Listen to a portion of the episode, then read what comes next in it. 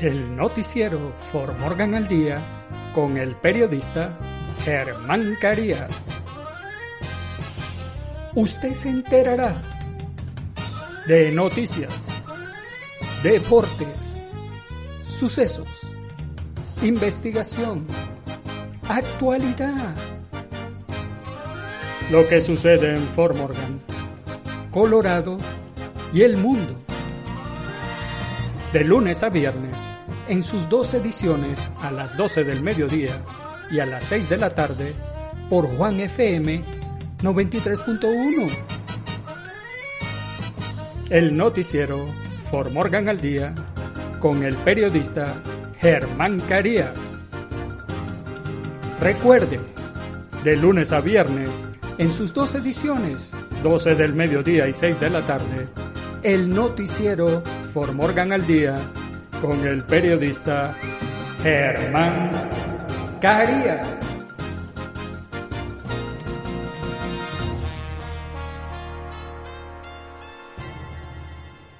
Hola, hola Fort Morgan, los saluda el periodista Germán Carías. Hoy martes 29 de septiembre del año 2020 y estos son los titulares del noticiero Fort Morgan al día.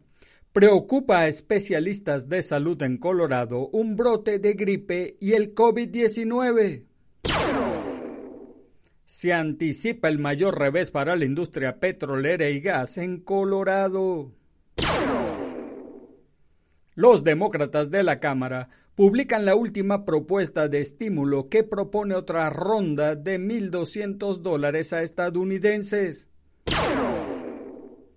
El presidente Donald Trump y Joe Biden no se darán la mano en el primer debate presidencial debido al COVID-19. 8 incendios de maleza en Aurora impulsan la búsqueda de 2 personas potencialmente involucradas. Hombre de Westminster acusado de agredir sexualmente a varias mujeres. En los deportes, la Premier League registra una decena de casos positivos por coronavirus. El presidente del Atlético de Madrid no pierde la esperanza de poder fichar a Messi. El equipo de fútbol Cruz Azul bajo auditoría de las autoridades. En nuestras secciones, ¿qué sucede en nuestros países? Ricardo Anaya señaló al presidente Andrés Manuel López Obrador de megalómano. Economía salvadoreña acumula 6 meses de caída continua y entra en recesión. ¿Sabía usted qué? ¿Qué hacer en Fort Morgan? Y en el clima, cielo mayormente despejado en Fort Morgan y el noticiero Fort Morgan al día comienza ya. Preocupa a especialistas de salud en Colorado un brote de gripe y el COVID-19. Este año, la posibilidad de un brote de gripe y COVID-19 en el otoño preocupa a los profesionales de la salud por el estrés que podría generar en los hospitales. Si se enferma y usted es el que necesita una cama de UCI, queremos asegurarnos de que tenga una, dijo Emily Cheshire, doctora en práctica de enfermería en la Facultad de Enfermería de la Universidad de Colorado en el campus médico de Anschutz. En la temporada de influenza 2017-2018, 61,000 personas murieron a causa de la influenza y más de 810,000 personas terminaron en el hospital, el peor año de influenza desde la pandemia de 2019. Aproximadamente el 37% de los Estados Unidos se había puesto la vacuna contra la gripe ese año, lo que se estima que previno 8,000 muertes. Si se hubiera vacunado a más población, se podrían haber evitado aún más muertes y hospitalizaciones. Las tasas de vacunación contra la influenza en los Estados Unidos son bajas. El año pasado, el 45.3% de los adultos se vacunó contra la influenza. Las tasas de vacunación de negros e hispanos fueron incluso más bajas, 39 y 37% respectivamente. Así como COVID-19 impacta desproporcionadamente a la comunidad de color, también lo hace la gripe. Se anticipa el mayor revés para la industria petrolera y gas en Colorado. Una comisión del estado de Colorado ha dado la aprobación preliminar a lo que podría ser una de las mayores reveses a nivel estatal contra los pozos de petróleo y gas en el país. La Comisión de Conservación del Petróleo y Gas de Colorado votó el lunes a favor de retrocesos de 2.000 pies. Se espera una votación final sobre esa regla y muchas otras a principios de noviembre. La Comisión de Conservación de Petróleo y Gas de Colorado dijo que cree que los 2.000 pies de espacio que se requerían entre hogares, escuelas y pozos de petróleo y gas serían los más grandes del país. Sin embargo, el requisito viene con excepciones que en la práctica podrían resultar en contratiempos y espacios más cortos en ciertos casos, incluso cuando la topografía o la tecnología pueden proporcionar protecciones comparables a una distancia más corta. Los contratiempos y las primeras reglas de monitoreo de emisiones para pozos aprobados el 23 de septiembre por la Comisión de Control de Calidad del Aire de Colorado son parte de la implementación del proyecto de ley 181 del Senado. Ambos paneles han estado celebrando audiencias públicas, reuniéndose con grupos de interés y escribiendo reglas para llevar a cabo el propósito declarado de la SB 181, que fue un cambio de enfoque de fomentar el desarrollo de petróleo y gas a regularlo de una manera que proteja al público y al medio ambiente. Los demócratas de la Cámara publican la última propuesta de estímulo que propone otra ronda de $1,200 a estadounidenses. La presidenta de la Cámara de Representantes, Nancy Pelosi, lanzó el lunes una nueva propuesta que incluye $2.2 billones en gastos y envía un pago directo de $1,200 a la mayoría de los estadounidenses. La propuesta aún cuesta más de lo que la Casa Blanca ha dicho que le gustaría, pero está por debajo del plan de estímulo de $3.4 billones que los demócratas de la Cámara aprobaron en mayo. Además de otro conjunto de pagos directos de $1,200 a millones de estadounidenses, los demócratas de la Cámara proponen usar $225 para educación, más fondos para la industria de las aerolíneas en dificultades y $436 millones para los gobiernos locales. El conjunto de propuestas también incluiría un suplemento de desempleo de $600 por semana que expiró a finales de julio. Esta ley de héroes de $2.2 billones proporciona los recursos absolutamente necesarios para proteger vidas, medios de vida y la vida de nuestra democracia en los próximos meses, dijo Pelosi en una carta a los demócratas de la Cámara.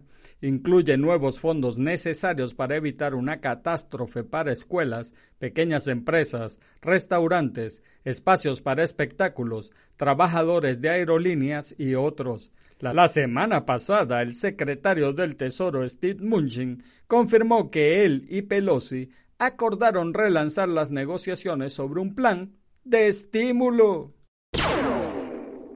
El presidente Donald Trump y Joe Biden no se darán la mano en el primer debate presidencial debido al COVID-19.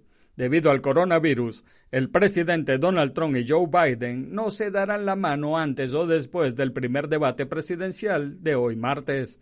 Peter Eyre, asesor principal de la Comisión de Debates Presidenciales, dijo que los candidatos y el moderador Chris Wallace no usarán una mascarilla durante el debate. Eyre dijo que aún se invitará a una audiencia al debate, pero para obtener acceso a la sala de debate, los asistentes deberán pasar un examen de salud que incluirá pruebas de coronavirus en el hogar. La sala de debates que se lleva a cabo en Cleveland tenía aproximadamente 100 asientos instalados frente al escenario. Wallace anunció la semana pasada que una discusión sobre el coronavirus será uno de los 6 temas discutidos durante el debate del martes. El debate del martes es el primero de 3 entre Trump y Biden. También habrá un debate vicepresidencial entre Mike Pence y Kamala Harris el próximo mes. 8 incendios de maleza en Aurora impulsan la búsqueda de 2 personas potencialmente involucradas. Los equipos de Aurora Fire Rescue respondieron a un llamado al área de Moline Drive y Highline Street por múltiples incendios de césped. Los equipos respondieron a la escena alrededor de las 2:30 p.m. el lunes, donde encontraron 8 fuegos de pasto. El Departamento de Policía de Aurora dijo que están buscando a 2 personas que podrían haber estado involucradas. Aurora Fire Rescue rápidamente logró el control de los incendios. Ninguna estructura resultó dañada. La causa de los incendios sigue bajo investigación. Hombre de Westminster acusado de agredir sexualmente a varias mujeres. Un hombre de Westminster enfrenta más de una docena de cargos por presuntamente agredir sexualmente a varias mujeres en el condado de Jefferson en los últimos 6 meses. El viernes, el fiscal de distrito Pete Ware presentó 18 cargos contra Joseph Banek, de 32 años, incluidos varios cargos de agresión sexual, secuestro, agresión en segundo grado y amenazas. Según la oficina del fiscal del primer distrito judicial, una mujer acusó a Banek de recogerla en Denver, llevarla a las colinas del oeste de la ciudad y agredirla sexualmente. 3 mujeres más informaron a la oficina del sheriff del condado de Jefferson experiencias similares después de ser detenidas en Denver o Lakewood en agosto y septiembre. Banek ha estado detenido en la cárcel del condado de Jefferson con una fianza de $1 millón desde su arresto hace 2 semanas. Está programado para comparecer ante el tribunal el 1 de octubre para una audiencia preliminar. Los investigadores creen que podrían haber más víctimas. Cualquier persona que tenga información puede comunicarse con la línea de información de la oficina del alguacil al 303-271-5612 o Metro Denver Crime Stoppers al 720-913-7867. En los deportes, la Premier League registra una decena de casos positivos por coronavirus. La Premier League informó este lunes que 10 personas arrojaron resultados positivos en la última ronda de pruebas de COVID-19 realizadas a jugadores y personal la semana pasada. La mayor cantidad de casos suscitados en una sola ronda desde que comenzó la nueva temporada del circuito inglés este mes. La liga dijo que las personas que dieron positivo por el virus se aislarán durante 10 días. La Premier League puede hoy confirmar que entre el lunes 21 de septiembre y el domingo 27 de septiembre, 1.595 jugadores y personal de clubes fueron examinados para COVID-19. De estos hubo 10 nuevas pruebas positivas, dijo la Premier League en un comunicado. Un total de 20 personas dieron positivo por el nuevo coronavirus en 4 rondas de pruebas desde que comenzó la nueva campaña el 12 de septiembre. La semana pasada, el entrenador del West Ham United, David Moyes, y los jugadores Issa Diop y Josh Cullen dieron positivo por el virus. El presidente del Atlético de Madrid no pierde la esperanza de poder fichar a Messi. Enrique Cerezo, presidente del Atlético de Madrid, no pierde la esperanza de en un futuro contratar al astro argentino Lionel Messi, quien culmina su contrato con el Barcelona el próximo año y quedará en libertad para unirse a otro equipo. En la vida, si uno quiere, si Leo Messi quiere jugar con Luis Suárez, yo le digo lo mismo que se dice con los turrones, que vuelva a casa por Navidad. Con ilusión, todo es posible, comentó el directivo en entrevista a El Partidazo de COPE. El comentario llegó a raíz de la incorporación de Luis Suárez, quien se unió al equipo de Madrid recientemente luego de no entrar en los planes de Ronald Koeman, nuevo entrenador del club catalán. La amistad que hay entre el delantero uruguayo y Lionel Messi invita a suponer que se junten en un futuro. Aunque no hay nada concreto ni oficial, Cerezo se dio un tiempo para bromear sobre el tema. El equipo de fútbol Cruz Azul, bajo auditoría de las autoridades del Servicio de Administración Tributario, junto con personal de la nueva administración de la cooperativa Cruz Azul, desde la semana anterior, iniciaron una auditoría al equipo de fútbol que comanda Robert Dante Siboldi, para evitar que se presenten casos de corrupción o desvío de dinero al interior del club deportivo, como se detectó en otras ramas de la empresa. Se está haciendo un conjunto con personal interno y del SAT, informó una fuente. En junio, Alfredo Álvarez Cuevas ofreció 14 pruebas a la Fiscalía General de la República en contra de su hermano Guillermo Álvarez Cuevas, y entre ellas se encontraba la acusación de que en el club de fútbol hubo compra de jugadores a sobreprecio, además de que señaló a Ignacio López Medina como el operador de Billy Álvarez, hoy prófugo de la justicia por acusaciones de lavado de dinero y participación en actividades con recursos de procedencia ilícita. En nuestras secciones, ¿qué sucede en nuestros países? Ricardo Anaya señaló al presidente Andrés Manuel López Obrador de megalómano, tras acusarlo de megalómano, de tener delirio de grandeza y de interpretar de manera tramposa la historia. El ex candidato presidencial del PAN, Ricardo Anaya, aseguró que, debido a los errores que ha tenido, el presidente Andrés Manuel López Obrador no está a la altura de las circunstancias para enfrentar la pandemia económica y sanitaria ocasionadas por el COVID-19.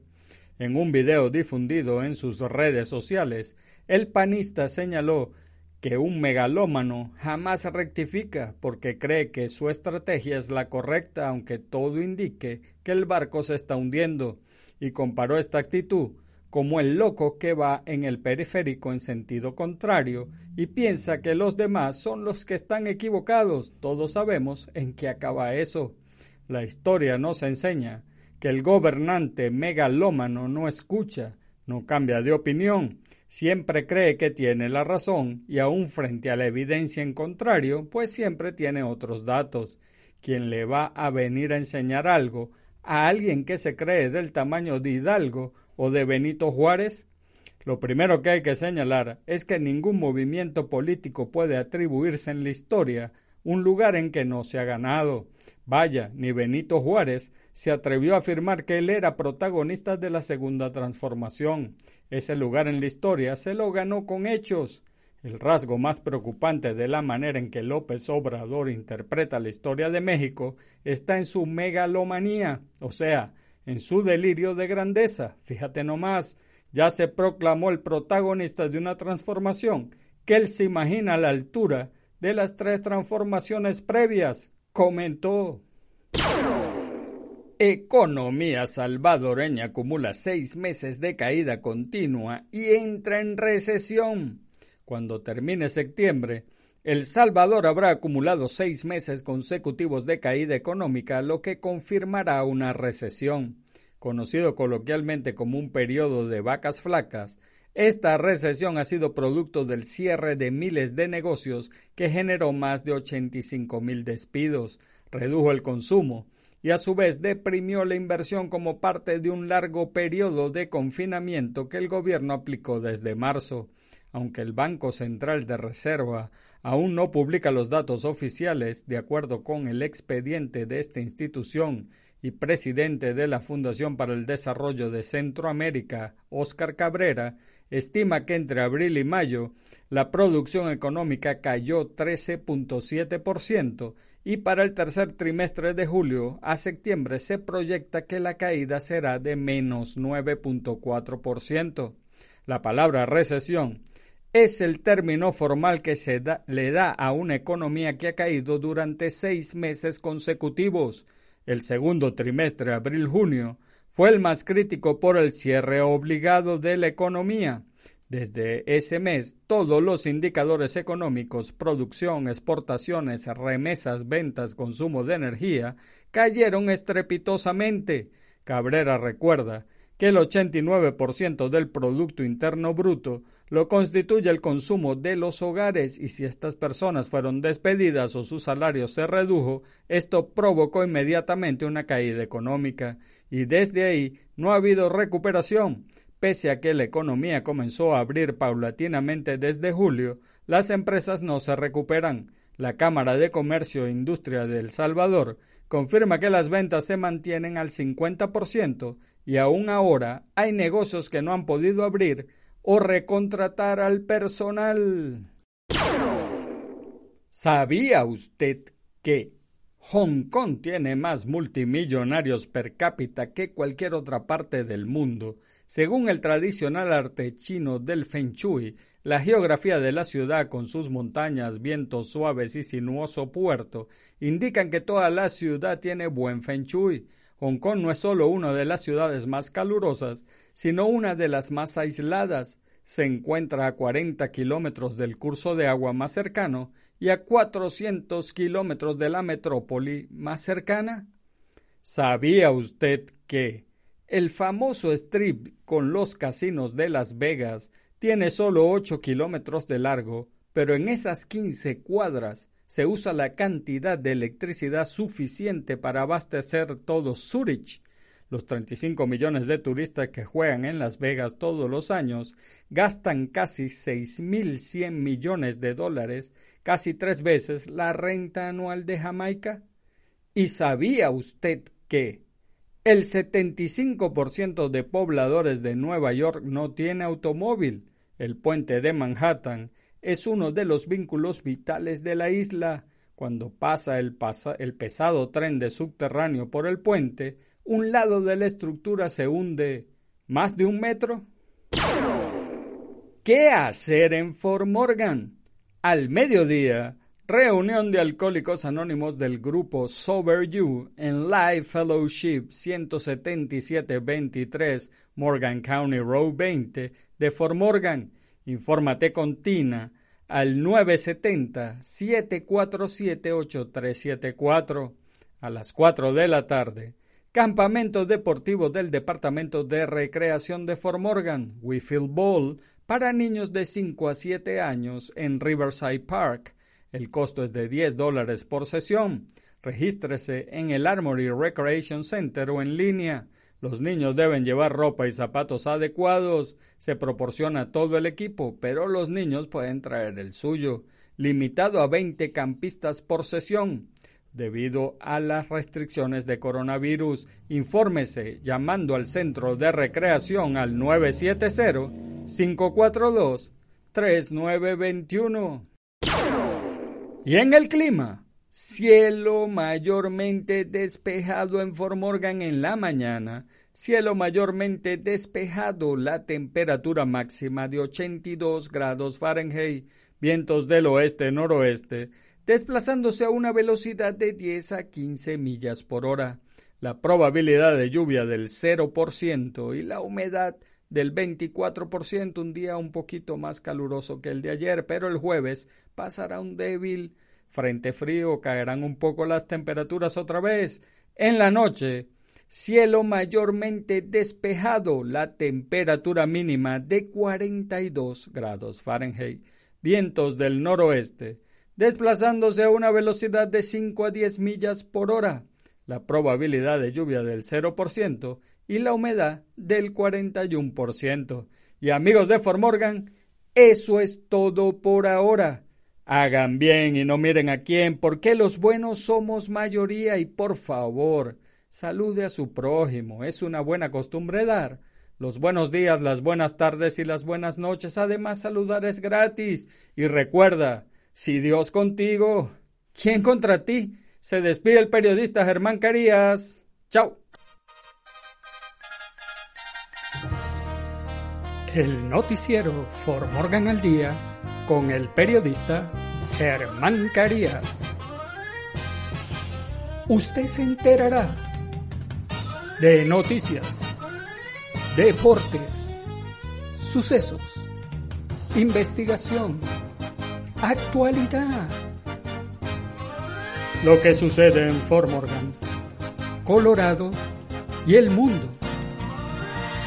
De lunes a viernes, en sus dos ediciones a las 12 del mediodía y a las 6 de la tarde por Juan FM 93.1.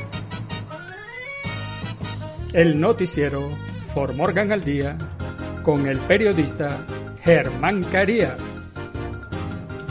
Recuerde, de lunes a viernes en sus dos ediciones, 12 del mediodía y 6 de la tarde, el noticiero Fort Morgan al día con el periodista Germán Carías.